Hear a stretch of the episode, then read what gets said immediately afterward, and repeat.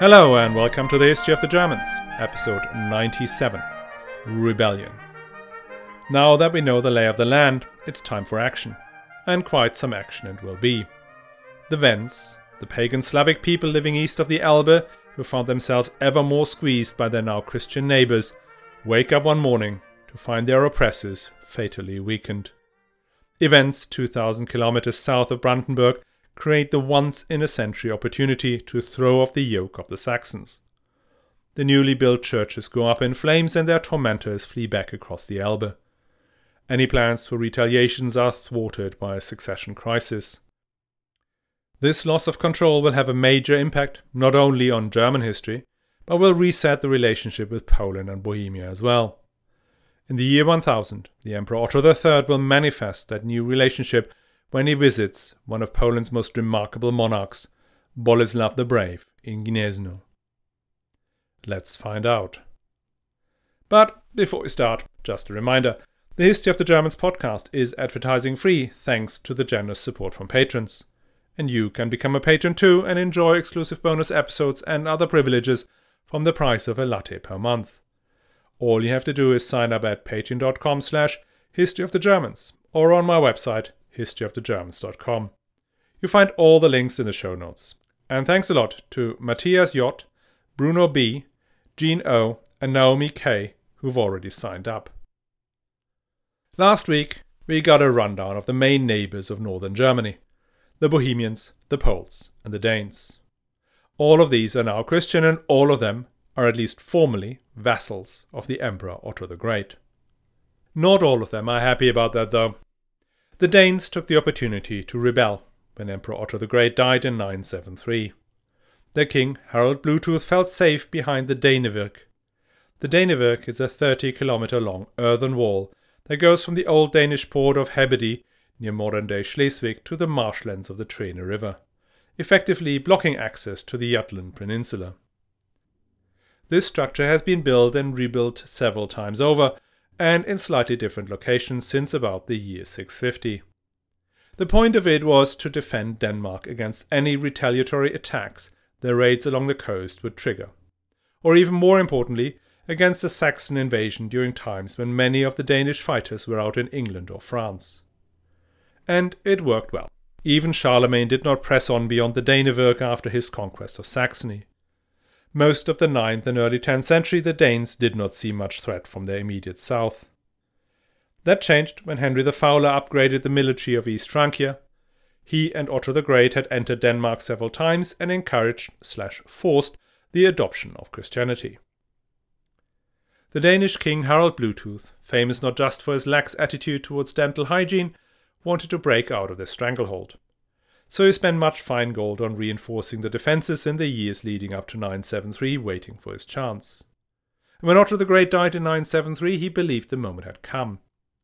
Transition of power from one monarch to the next is always a fraught affair in the early Middle Ages, and Otto II's ascent to the throne was no exception. Otto's cousin, Henry, aptly named the Quarrelsome, Duke of Bavaria, laid claim to the throne. His branch of the family had for a long time believed that they had been cheated out of the succession after Henry the Fowler. Civil war was in the air. And the King of Denmark wasn't the only one who thought this was the time to shake off the imperial yoke. They are the sons of a former Duke of Lothringia, who plotted to get back what was once theirs. And the Dukes of Poland and Bohemia openly supported Henry's claim to replace Otto II. Now, Harald Bluetooth did not officially take part in the rebellion or link up with Henry the Quarrelsome, still he musters his army and moves south, burning and pillaging as he went. Along for the journey came Jarl Hakon, the ruler of Norway, who had become Harald Bluetooth's vassal. Now, despite having his hands full with his cousin, the Bohemians, the Poles, and the Lothringians, Otto II was able to field an army that pushed the Danish and Norwegian attackers back behind the Danevirk but attempts to break the mighty defences were rebuffed. According to the Danish sources, it was the betrayal of Jarl Hakon who left in the midst of the fighting that turned the fortune of war.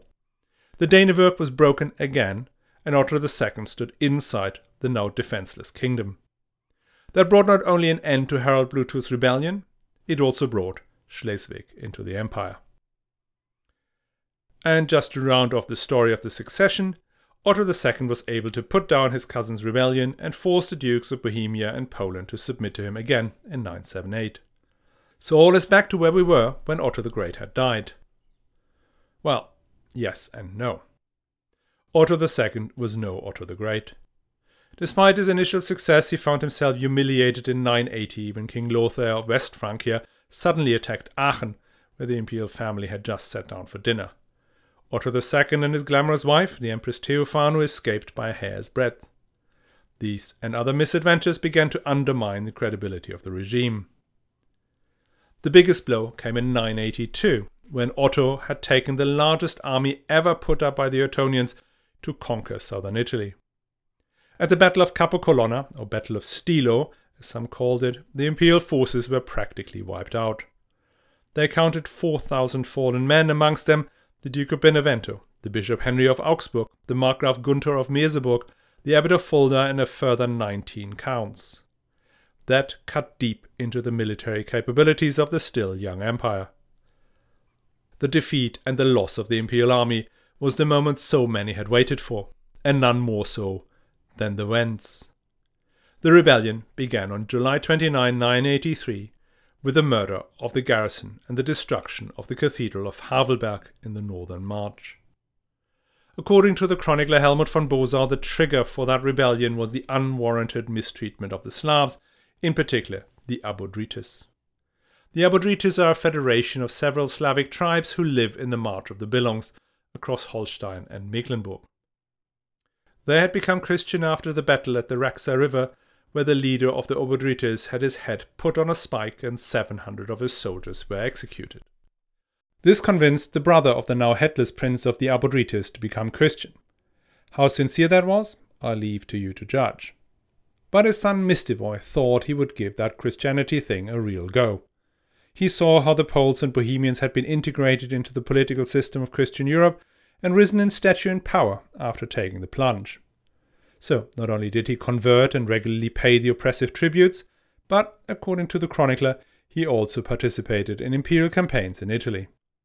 To further enhance his status, he had asked the Duke Bernard Billung for the hand of his daughter in marriage. As the nuptials approached, the Duke became evasive. Finally, Dietrich von Haldensleben, the Markgraf of the nearby northern marches, shouted out at one of the feasts that the daughter of a duke should not be given to a dog. Now, Mistivoy was not only deeply offended, but he also realized that his reconciliatory approach had failed. He meets up with the leaders of other Slavic tribes and they decide to strike. First, as I said before, they attack Havelberg, and three days later, the Cathedral of Brandenburg goes up in flames. The graves of the previous bishops were opened and their bones scattered, the church treasures stolen, and they brutally spilled the blood of many. But the biggest point of consternation for Thietmar and the Saxons was that all the population, even those who had converted, supported the uprising. Now Mistivoy had less garrisons to burn in his own lands and so crossed the Elbe and attacked the core of the Saxon duchy. His troops burn Hamburg to the ground, kill the priests, and take many home as prisoners. They even progressed as far as Magdeburg, though the Markgraf Dietrich, the same who had caused so much anger, was able to put them to flight. What happens next is hard to piece together from the sources. It seems the leaders of the border counties and the bishops finally gather troops to stop the flood of raging pagans. Battle is joined near modern day Stendal, and the Slavs are allegedly beaten comprehensively. Now I say allegedly because after the battle the Saxon troops moved back behind the Elbe River and effectively abandoned the northern Slavic lands to the people who continued in their pagan beliefs. In my book, that would mean the Slavs had won. Now, once the immediate catastrophe was averted, the Saxons called for their mighty emperor to come up and help sorting things out.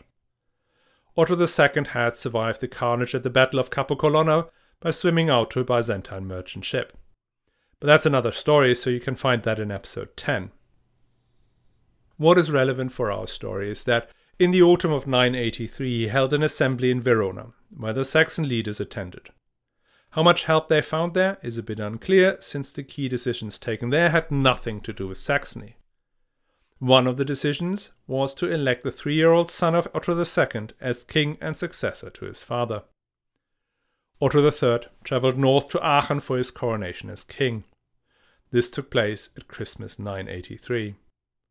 If you go to Aachen Cathedral today, you can still see the railings that have been put up in front of Charlemagne's throne to stop the imperial toddler from falling to his death. Otto III did escape death on that day, but his father wasn't so lucky. He had died in Rome in mid December, likely from exhaustion, frustration, and the generally unhealthy conditions. Messengers with the bad news knocked on the doors of the Cathedral of Aachen just as the coronation ceremonies for Otto III came to its conclusion. Like the death of Otto the Great, the death of Otto II triggered a wave of rebellions, only worse this time. The Slavs, as we heard, are already in full on riot mode. The next to smell the coffee was King Harald Bluetooth up there in Denmark. He settled up again, retook the Danevirke, and burned the additional castles Otto II had built for its defense. Schleswig was lost. This time, the new emperor will not come up to Jutland for a very long time. The rebellious Duke Henry the Quarrelsome of Bavaria, the one we've heard about earlier, had languished in jail for the last years and was now released as soon as the news of Otto II's death had arrived. He's in Utrecht, just two days' ride from Aachen, and he gallops down and seizes the royal child. As the closest male relative, he claims guardianship and the regency. For many of the nobles, Henry, despite his somewhat uncouth way of assuming control, might look like a sensible solution. As the borders are on fire, who would want to put their faith into the hands of a child? The Duke of Bavaria was an experienced war leader and may well be the right person to protect the realm. But not everyone is on board with Henry. The child's mother, the Empress Theophano, and its grandmother, the Empress Adelheid, were working together with the future Pope Sylvester II to build up opposition against Henry's plans. Many of the great nobles and bishops are concerned about the life expectancy of little Otto, who was, after all, their anointed king. An accidental fall down the stairs or a sudden illness is all that separates the quarrelsome from the throne. To make sure he can suppress any opposition, Henry gathers allies to his cause. One is the King of West Francia, Lothair, who, like any French king before him and any French king after him, wants Lotharingia back. So Henry promises him the whole duchy in exchange for support. And two others he gathered to his side. Again, the Duke of Bohemia, Boleslaus II, and the Duke of Poland, Mieszko I. We do not know what he promised them, but it's likely a material easing of their duties as vassals to the royal house. The key to his success lay in Saxony. Saxony is where the risk of invasion is highest and hence the willingness to accept Henry as ruler should be strongest. It is also the largest duchy and the home of the imperial family. When Henry popped up in Saxony in February 984, support was initially quite strong. He had by now dropped the pretext of guardianship and regency and was openly seeking the throne, either for himself or together with little Otto but during the subsequent few months his followership began to crumble. In part, that may be due to his personal behavior. In a famous scene, he refused to show mercy to two Saxon counts who had approached him barefoot and begged his pardon. That was seen as not very kingly. But what must have really gone down the wrong way was that Henry invited not just the Dukes of Poland and Bohemia to his election assembly in Magdeburg, but also Mistivoy, the deeply offended leader of the Abodrites who had only months earlier burned and pillaged Hamburg and brought his army before the walls of Magdeburg. To top it off, Duke Boleslaus II of Bohemia had taken possession of the Mark of Meissen whilst he was en route down to this assembly.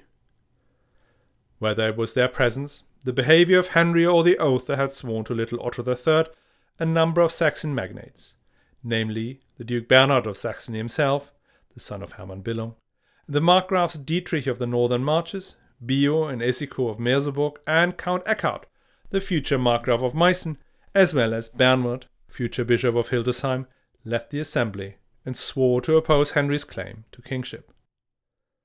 Henry tried to bring them to submit through the display of military might, but failed to intimidate them. That was the major, maybe fatal blow to his claim. He could not deploy his military power against these men because that would have kicked off a civil war the foreign foes would have exploited, which in turn would have undermined the underlying logic of his candidature. Henry then wanders off to find support in Bavaria and Franconia, but the momentum is lost. There were another complex sets of back and forth, but in the end, Henry gives in and Theophano becomes regent. We went through that in some detail in episode 11, which is, by the way, super interesting. What is important here is that the Saxons had made clear that they are the heart of the Ottonian system of government and that they have the final say who becomes king. Or at least, that is what they believed. Resolving the succession crisis did not mean that the threats on the border were resolved, though. What follows is a bit repetitive and goes roughly as follows. Every year, the Saxons raid into the lands of the Wends, specifically into the March of the Billungs and into the Northern March. They burn and pillage and then they go home. The following year, they do the same. And the year after, again, the same thing. They often organized these campaigns in collaboration with the Duke of Poland, Mieszko, who would come in from the east. As you may see on the map, both of these marches were trapped between Poland and Saxony.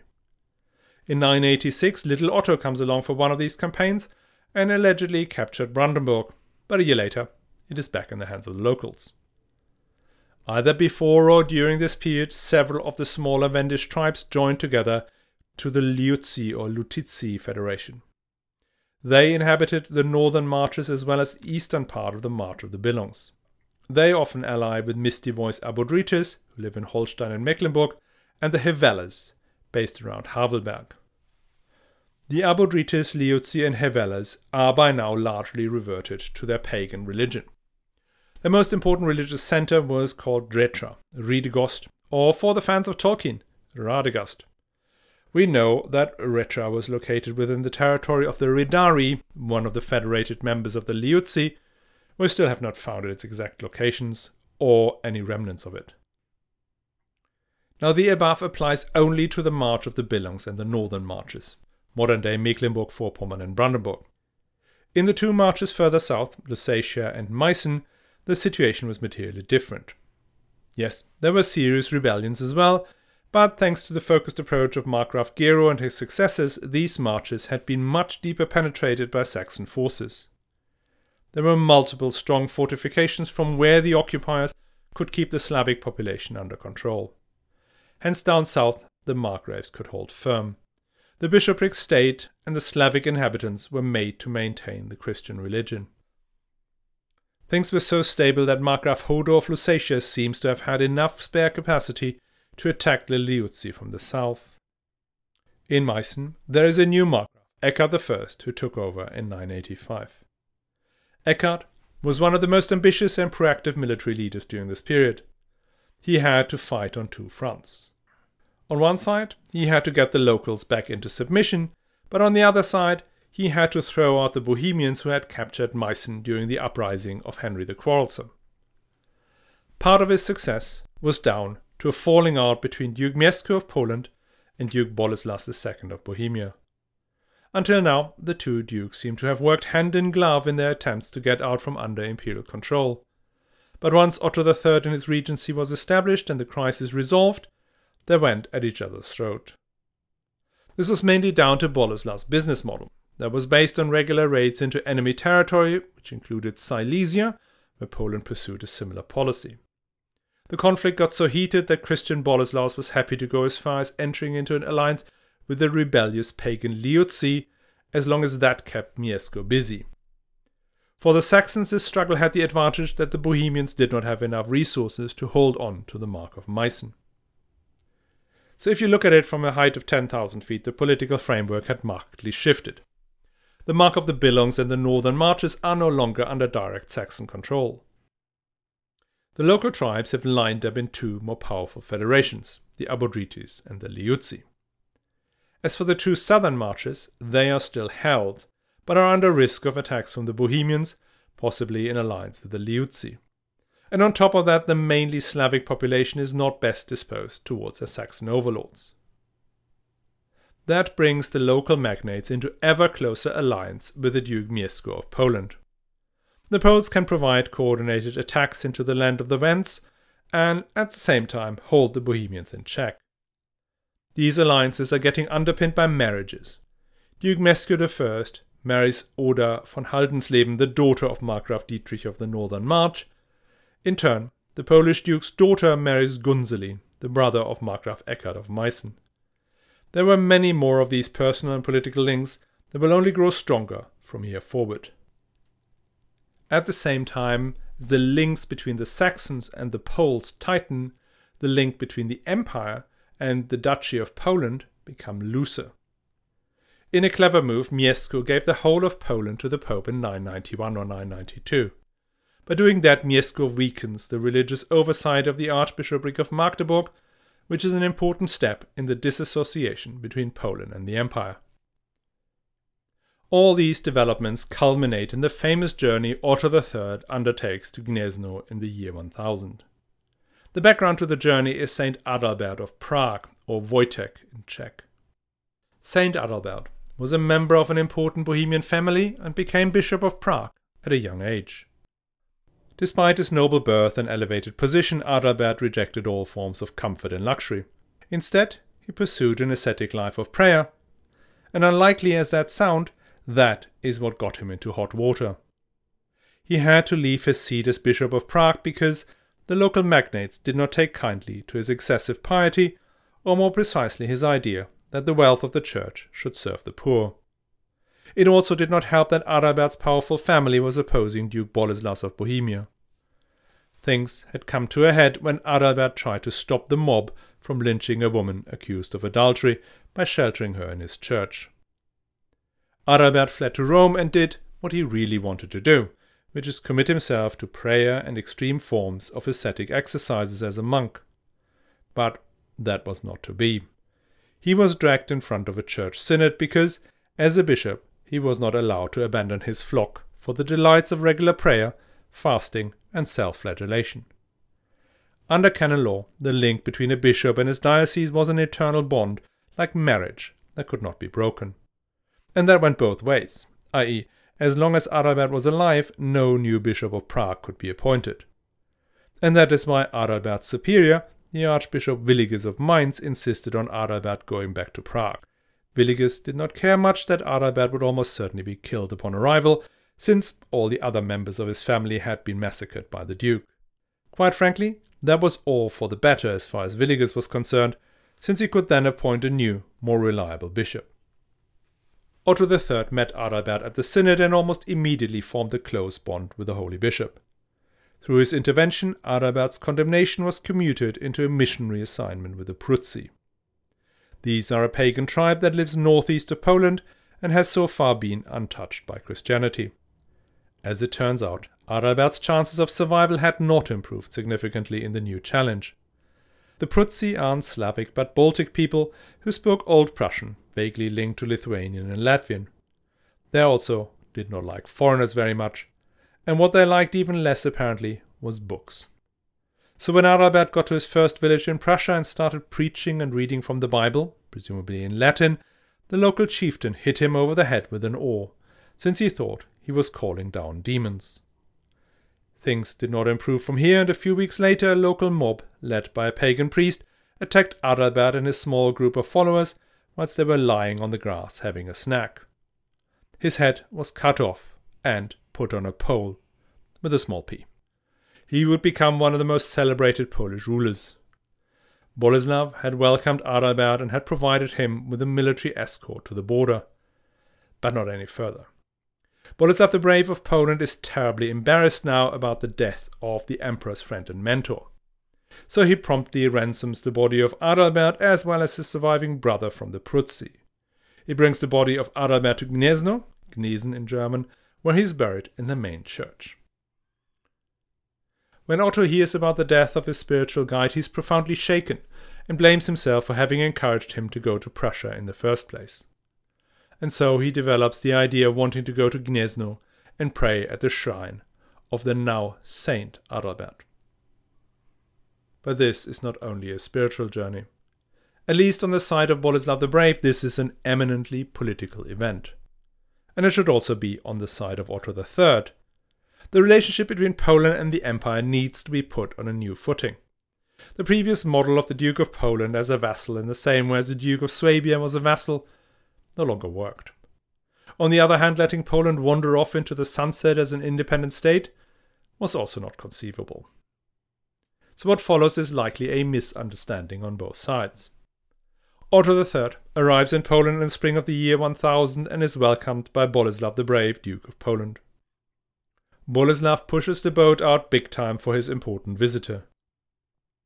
He has his soldiers and nobles arranged in long columns in a field like an enormous choir. His subjects were told to put on all the bling they could find cloth embroidered with precious metal, fur, and shiny armor. This event is basically the Polish equivalent of the Field of Cloth of Gold. But it's much more than that. According to Polish chronicles, Otto III found what he saw far exceeds the rumors he had heard of Boleslav's wealth and power. And then, upon consultation with his great men, Otto III declared that such an eminent man should not be called merely a count or duke, but should be elevated to the royal title. Then, taking the imperial diadem from his head, Otto placed it on Boleslav's head in a bond of friendship. And then he gives Boleslav a replica of the Holy Lance with a small shard of the nail of the cross in it. Now, the German chronicles are not completely in line with this. They do record a splendid reception by Boleslav, a bond of friendship, and an elevation of Boleslav to become a friend and ally of the Roman people. But crucially, they do not record a coronation or any other form of elevation to kingship. The question whether the ruler of Poland has a royal title and what exactly his relationship to the empire is will dominate the next century of imperial Polish relationship. But, weird as that may sound, the coronation, or not coronation, wasn't the main event. After the great gathering, Otto and Boleslav proceed to Gniezno, the place where St. Adalbert is buried. When he sees the city from afar, Otto gets off his horse, takes off his shoes and his imperial clothes, and humbly walks into the town, barefoot. At the church, he is received by the Bishop of Poznan, who guides him in. The emperor kneels down in front of the sarcophagus of his friend and mentor, weeps profusely, and prays for God's grace through the intercession of the martyr.